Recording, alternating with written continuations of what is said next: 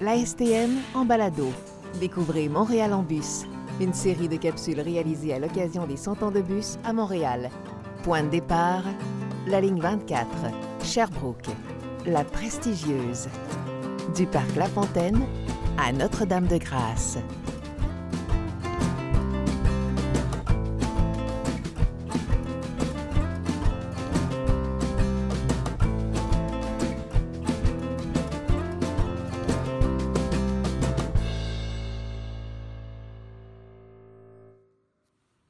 Bonjour. La rue Sherbrooke, à l'exception de sa portion à l'ouest de l'avenue Green, n'a jamais été desservie par un service de tramway.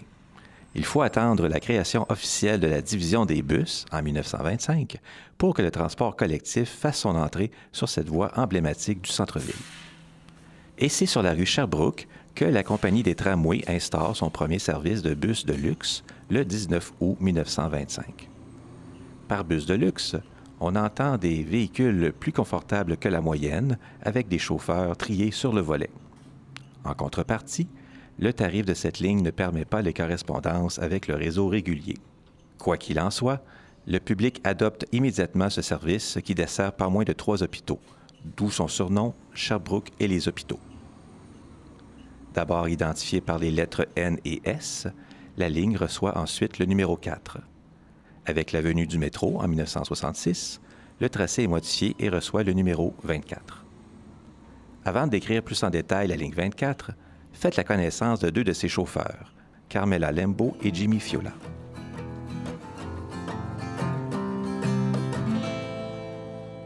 J'ai un background en service à la clientèle. Je travaillais euh, pour une entreprise, euh, je faisais beaucoup de services à la clientèle. Moi, c'est ça que j'aime le plus. Moi, j'aime le contact client. Fait que, en autobus, c'est ce qui me convient le mieux. Moi, il faut que ça arrête à tous les coins de rue. Le plus possible d'arrêt, là, ça, c'est, c'est, c'est bien circuit pour moi, ça. Le contact client. ça prenait un autre salaire hein, qui, qui était tout de même assez payant là, pour euh, combler les besoins des enfants. Là. Fait que euh, c'est mon conjoint qui m'a dit ben pourquoi t'appliquerais pas là-dessus? Il dit je te verrais là-dessus, là, sais, en voulant dire que tu l'as l'affaire avec les clients. Là. Mais là, moi, ça me faisait peur, un gros véhicule, là, jamais conduit à Montréal. Là. Es-tu fou? Hey, dis, je vais venir te mener. Tu viendras avec moi une journée, là, je vais voir comment c'est un autobus, là. Fait que là, je m'installe au poste de travail, puis ah, c'est bien plus. Des grands miroirs, on voit tout avec ça. Fait que j'ai dit, bon, j'ai rien à perdre, je vais appliquer. Ma première journée a été assez particulière parce que j'ai dû relever un autobus plein à craquer euh, dans Rivière-des-Prairies. Euh, je devais relever à 16h04 un autobus qui était le 48 dans ce temps-là. L'autobus bondé, plein à craquer. Puis je devais embarquer dans le poste de conduite. Tout le monde me regardait avec des grands yeux. J'avais jamais, jamais, jamais fait ce circuit-là. Bon, c'était assez stressant, là, ça, comme, première expérience. Là, mais tu t'habitues vite, là. nerveuse. euh, comme la plupart que je vois ici maintenant, là, euh, les nouveaux qui rentrent, là, ils sont avec. Je me revois là, nerveuse. euh, on est fatigué aussi là, parce que c'est des longues, c'est des longues journées. Puis il faut apprendre beaucoup, beaucoup de matière, des lignes, euh, beaucoup de choses. Euh, c'est la nervosité là. Puis tu sais pas où ce que tu t'en vas. Ben, tu sais un petit peu, mais sans sans connaître à 100% ta ligne. Fait que c'est. Tu vas calmement, là. Puis là, ben, après ça, quand tu connais avec le temps la dimension de ton véhicule, comment il répond, ben là, tu es beaucoup plus à l'aise. Ça devient comme si c'était ta voiture. C'est pour ça que le monde qui prennent leur retraite, c'est de ça qu'ils s'ennuient, de la conduite euh, du véhicule.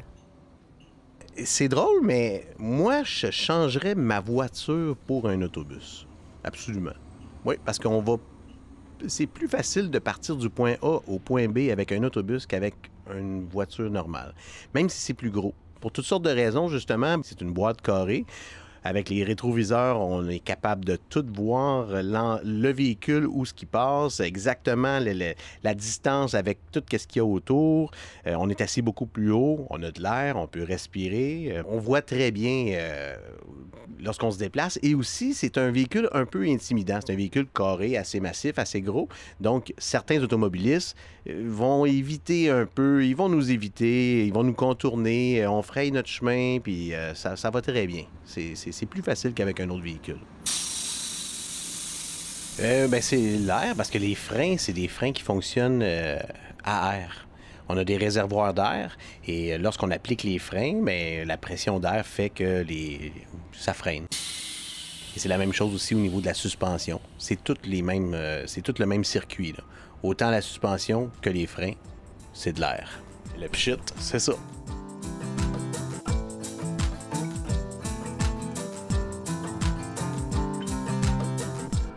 S'il est une rue sur l'axe est-ouest qui sait retenir l'attention, c'est bien la rue Sherbrooke. Nous vous suggérons une visite d'une des artères les plus prestigieuses de Montréal. Du terminus ouest de la ligne 24 à la station de métro Villa Maria, on emprunte d'abord le boulevard des Caries pour rejoindre la rue Sherbrooke. C'est le quartier Notre-Dame-de-Grâce où la rue est commerçante et résidentielle, occupée, vivante. Puis, c'est la municipalité de Westmount, la ligne longe le parc du même nom, où sont regroupés des édifices logeant des institutions de la ville, dont la magnifique bibliothèque de Westmount et le Victoria Hall. Vous longerez ensuite des édifices phares de la vie montréalaise, comme le Collège Dawson, pour regagner Montréal dans un secteur fameux de son histoire, soit le Mille Carré Doré ou Golden Square Mile. Longtemps reconnu comme un quartier recelant de merveilles architecturales, on peut encore y observer de grandes et belles résidences. D'importantes institutions y ont aussi pignon sur rue, comme le Musée des beaux-arts de Montréal, l'Université McGill et le Musée McCord.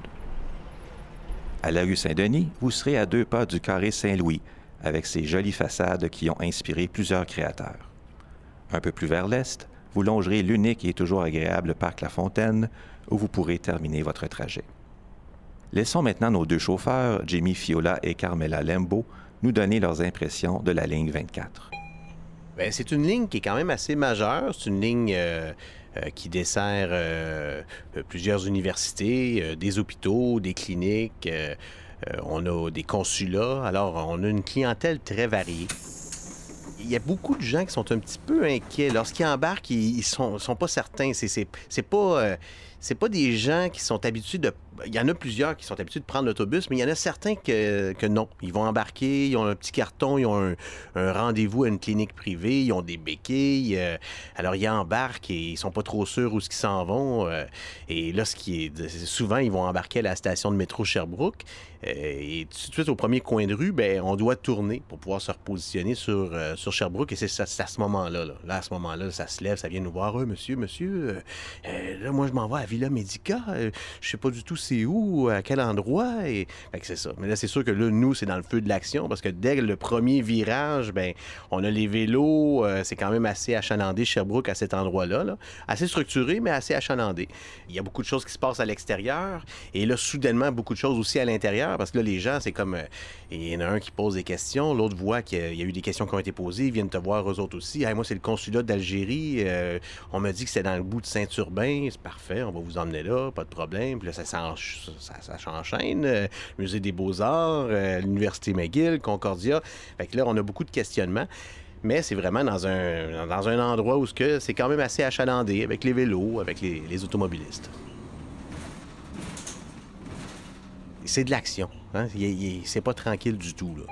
Fait que c'est certain, lorsqu'on embarque dans ça, si on a le goût d'avoir euh, de la stratégie, ben c'est un circuit pour ça. De la stratégie de conduite, effectivement. Ah oui, absolument, parce que sinon, on sortira jamais d'un arrêt. Euh, on, doit, on doit anticiper euh, toutes les voitures qui nous entourent. On doit voir euh, les voitures plus loin. Qu'est-ce qu'ils ont comme plan de match? bon, ben lui va faire ça. Moi, je vais offrir de faire ça comme ça. Là, on envoie un autre un petit peu plus loin là, qui il est là, il est proche de vouloir essayer de se trouver un endroit pour se parker, pour pouvoir aller livrer son colis. Ben là, tout de suite, on va embrayer à gauche. Puis... Fait qu'on doit anticiper, puis on doit avoir comme deux cerveaux. Hein. Un pour les gens en dedans et un autre aussi pour qu'est-ce qui se passe dehors, puis avec comme un, médiateur qui fait comme une petite aiguille qui penche d'un bord du cerveau puis de l'autre pour être capable d'arrêter d'un bord pour pouvoir euh, en mettre un petit peu plus de l'autre côté, dépendant de qu'est-ce qui, où la demande.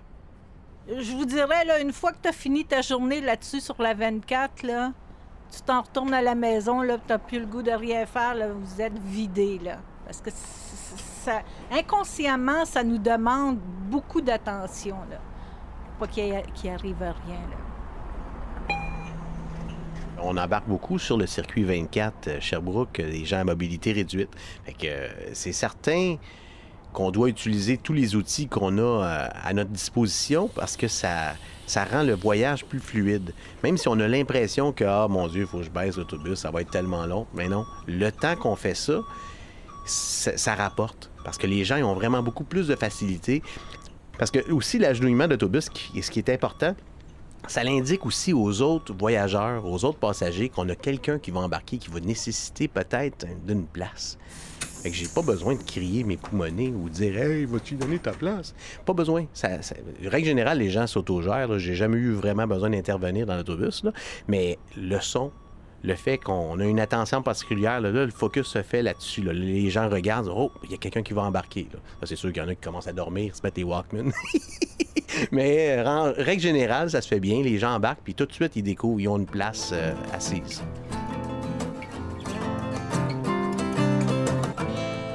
J'observe tout. Là.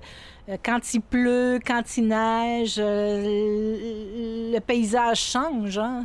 Des fois, même la couleur avec le coucher du soleil, des fois, il y a des teintes. Euh, la luminosité n'est pas pareille. Des fois, c'est. Il y avait, je me souviens, un printemps, là, il y avait encore de la, neige, puis la luminosité était jaune. Ça faisait tellement lumineux, là. C'était de toute beauté, là. Mais là, tu dis, je conduis, je peux pas prendre de photos. je peux pas prendre de photos. Puis là, c'est ça. Des fois, quand les arbres sont couverts de, cette grosse neige-là qui vient de tomber, là, ça fait féerique, comme une boule de neige qu'on secoue. C'est de toute beauté. Puis là, t'espères, tu dis, ah, mais que je finisse, euh, j'espère qu'elle va être encore là sur les arbres pour que je puisse aller prendre des photos. Quand ça gèle, ça verglace, là aussi, là. Justement, le parc La Fontaine, là, c'est un bel exemple. J'en ai pris plusieurs photos là, à cet endroit-là. Parce que quand tu finis ta journée, tu dis Ah, je vais casser un petit bout avec toi, là. je vais aller prendre des photos dans le parc. Ça change tout le temps. Puis l'été, ben, c'est les, fleurs, les arrangements floraux. Euh, tu dis, ah, ils ont agencé ça avec ça. Hein, c'est une bonne idée. Ah, ça, c'est une fleur qui va euh, au soleil. Ah, c'est une bonne idée. Je vais essayer ça peut-être chez moi ou à l'ombre, des fleurs d'ombre. Fait que ça donne des idées. Les enfants, les enfants qui m'envoient des babayes, qui me donnent des bisous, ils m'envoient des bisous. Tantôt, c'était comique, parce justement, je n'embarque un, puis la maman rentre avec la poussette, puis je dis bonjour à la maman le, petit bébé, ben, l'enfant, elle répond Bonjour. Même la mère est partie à rire comme si c'était Mon Dieu, c'est la bien la première fois qu'il dit bonjour tout ça.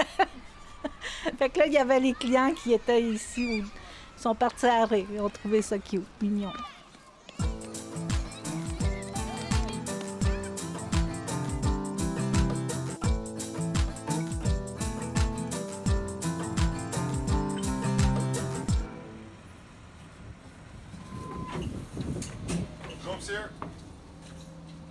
Le métier de chauffeur de bus est propice à de nombreuses anecdotes, souvent cocasses, parfois touchantes, mais jamais ennuyantes.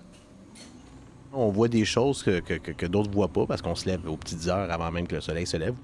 Euh, on s'en va à l'île des Sœurs, par exemple. On va passer par l'autoroute euh, Bonaventure, puis là, ben, on voit au loin le soleil qui s'apprête à se lever avec les tours, avec la petite, euh, boucane que le fleuve fait. Puis non, c'est vrai, c'est très joli, absolument. On a des, des scènes que le monde ne voit pas, ça c'est sûr. Tu sais, des fois, c'est des petits objets que le monde te donne. J'ai, après ma sacoche, euh, une madame asiatique, là, à un moment donné, elle m'est arrivée avec ça parce qu'elle appréciait sans qu'elle me le... Tu sais, les Asiatiques sont très réservés.